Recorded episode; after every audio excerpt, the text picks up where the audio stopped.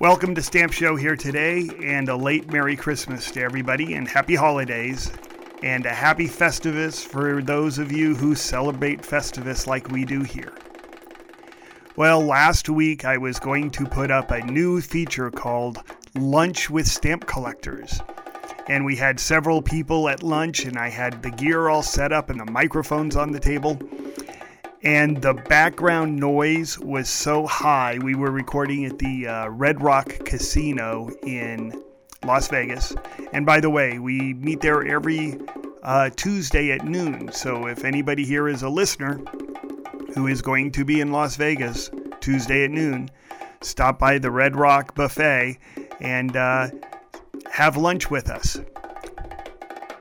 Anyway, after I recorded the session, it was terrible. There was so much background noise. You couldn't hear what we were saying. It was like a muffle just over. I have no clue who how Jerry Seinfeld pulls it off. Or uh, Don Rickles. He's another one who has a lunch with and then somebody. And obviously, these are big guys who uh, can, you know, tell everybody in the restaurant to be quiet. Uh, we can't. So Unfortunately, Lunch with Stamp Collectors as a podcast is not going to occur until we can find a much more quiet place to eat. So, anyway, everybody is still at Christmas vacation and uh, will be so until after January 2nd. So, what I'm going to do here so that everybody is, has something to listen to is I'm going to put up the third episode of my Relics of History podcast and I worked hard on it, so hopefully you all enjoy it.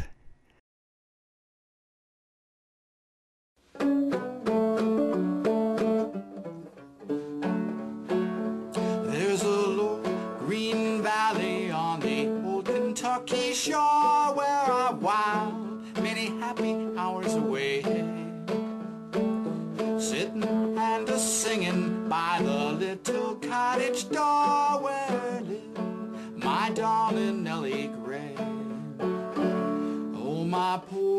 Nellie they have taken you away. I'll never see my darling anymore. I'm sitting by the river and a weeping all the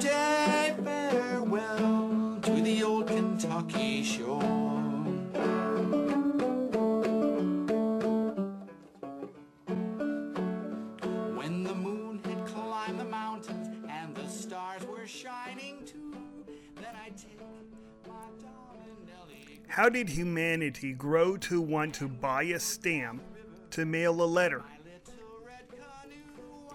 It's a pretty insane concept, but without it, we don't have our modern society. Why do we want to write people? Today, we have gotten away from actual mail, but we still send emails and post messages on Facebook Heck, sometimes we even make podcasts. But it hasn't always been like this, not by a long shot. How did it all start? Well, let's look just at the mail. And let's look back to King Henry VIII.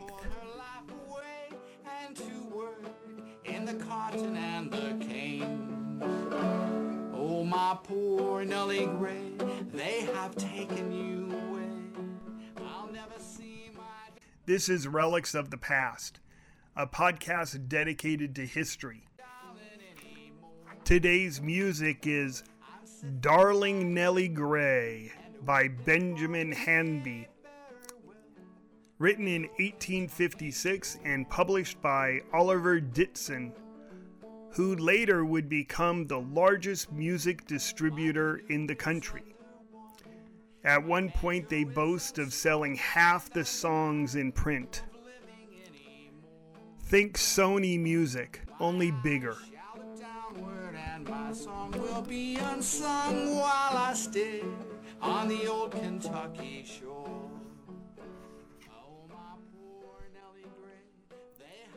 In 1517, King Henry VIII appointed Brian Tuke as Master of the Posts. So they had a post office. Well, were people allowed to send letters then? Actually, not. It was mostly built for only official business. However, Brian Tuke did allow a privilege to be granted to certain people who could use the system. This consisted mostly of royals and nobles. It wasn't until Charles I in 1625 that we actually have a public post system. He established six roads through England on which mail could be carried. The innkeepers along these roads were the postmasters, and the average speed a letter traveled was 7 miles per hour in the summertime and 5 miles per hour in the wintertime. But Charles had a problem with the public service. How did people know that their letter was going to be delivered? At that time, sending a letter could cost as much as half a week's wages. So people wanted to make sure that their letters got through if they were paying such a large amount of money to get their letter delivered. Well, Charles came up with basically a marketing scheme. And he came up with the idea that the recipient would pay for the letter. That way, if the letter didn't show up, no one lost anything. This caused another very interesting problem, though. And people who grew up when I was growing up sort of saw the same thing happen with the telephones.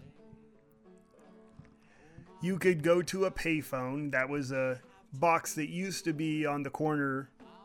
It had a phone inside of it, and you could put money in it and make a phone call. Picture not having a telephone inside of your pocket. Well, you could call a person collect, and it would say, State your name. And your name would be something along the line of, Hey, mom, come pick me up. And then it would call, and what would happen is your mother would get a phone call, and it would say, We have a collect call from, Hey, mom, come pick me up. Would you like to accept the charges? And of course, you said no because you already got the message. Well, this was happening to the post office. People would write letters, and on the outside of the letter, there would be the message. And the post office ended up delivering a lot of mail for no charge. An interesting side note is in Holland, just recently, they found a trunk full of letters from the 1680s to the 1720s that were unclaimed. This showed that there was a bit of a problem with it. Also, not only from people who wrote the message on the outside, but sometimes a person just didn't want to pay to get a letter from whoever the letter was from. He said, I don't want to pay this. And so the government ended up going through all that work for nothing. Well, obviously, this caused prices to increase. And there are many stories of people finding ways to defraud the post office by taking advantage of them delivering a letter that was then refused. However, the person on the other side still got the message. In 1840, a gentleman named Sir Rowland Hill, actually, his name was Rowland Hill because he wasn't knighted until after he did what he accomplished. he invented the postage stamp. It was a piece of paper that could be attached to an envelope to show that it was prepaid. You didn't have in 1840 the fear that the post office was just going to pocket the money and throw your mail away. As we heard in the last podcast, there were a lot of things happening with the Industrial Revolution which allowed prices to drop. And one of these things was the invention of the postage stamp, which handled the prepayment of mail. In England, it could cost 14 pennies to send a letter. With Sir Rowland Hill's postage stamp, they charged one penny. Sort of the same thing that happened in the United States due to Mr. Lysander Spooner, where postal rates went from 13 cents and more down to 5 cents and then down to 3 cents. Well, that brings up an interesting question. Because in the 16 and 1700s, a letter could cost half a week's wage. It was incredibly expensive. But in the 1850s, which is the gist of this podcast,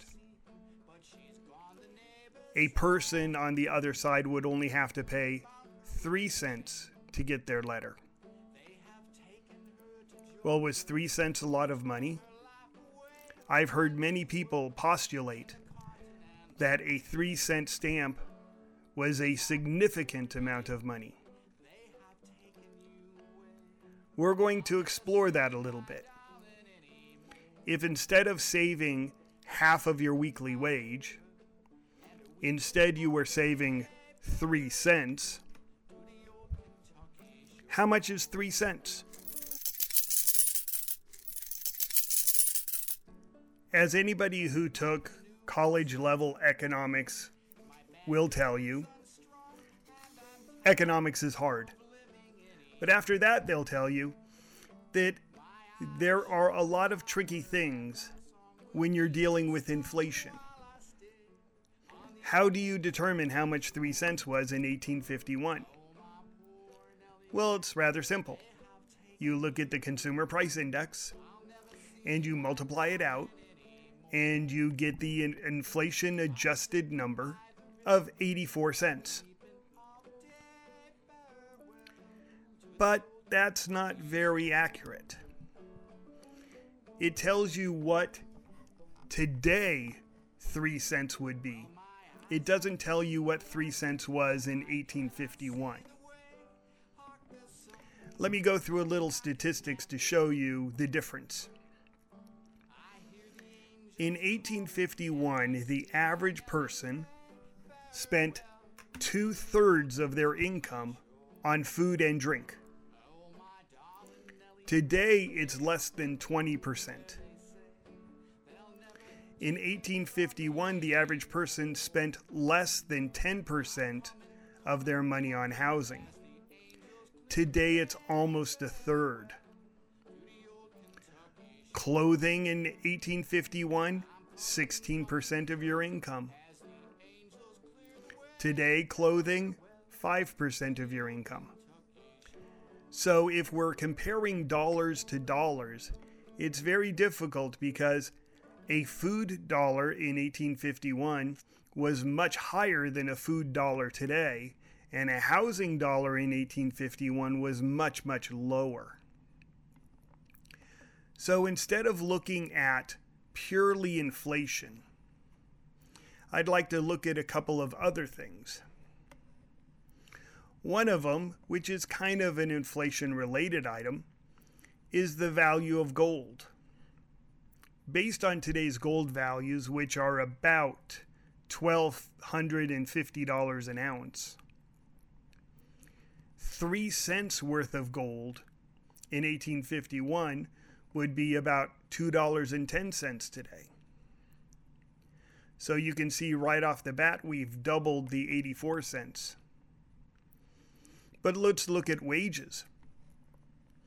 In 1850, the average person earned about 30 cents a day, about $1.75 for a six day week.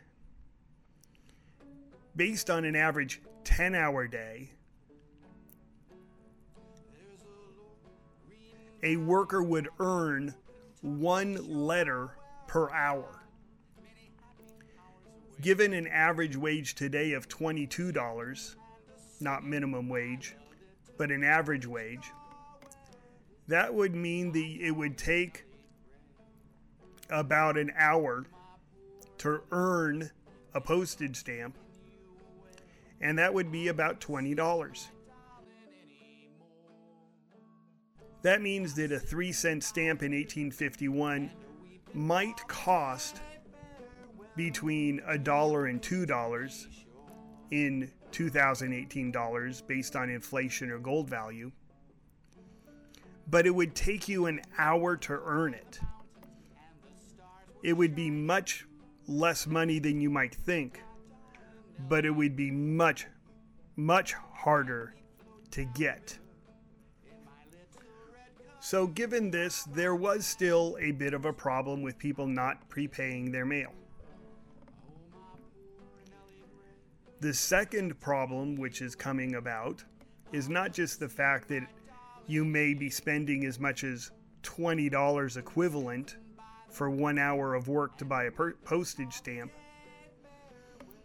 but at the same time, the mails are increasing incredibly.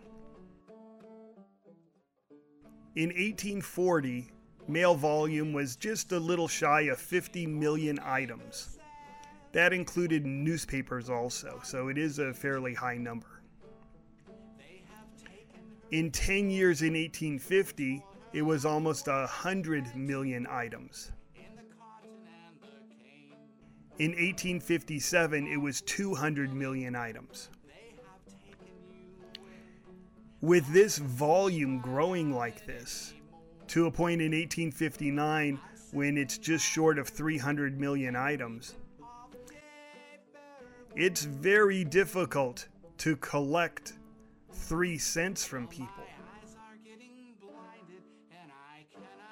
And three cents still was worth stealing.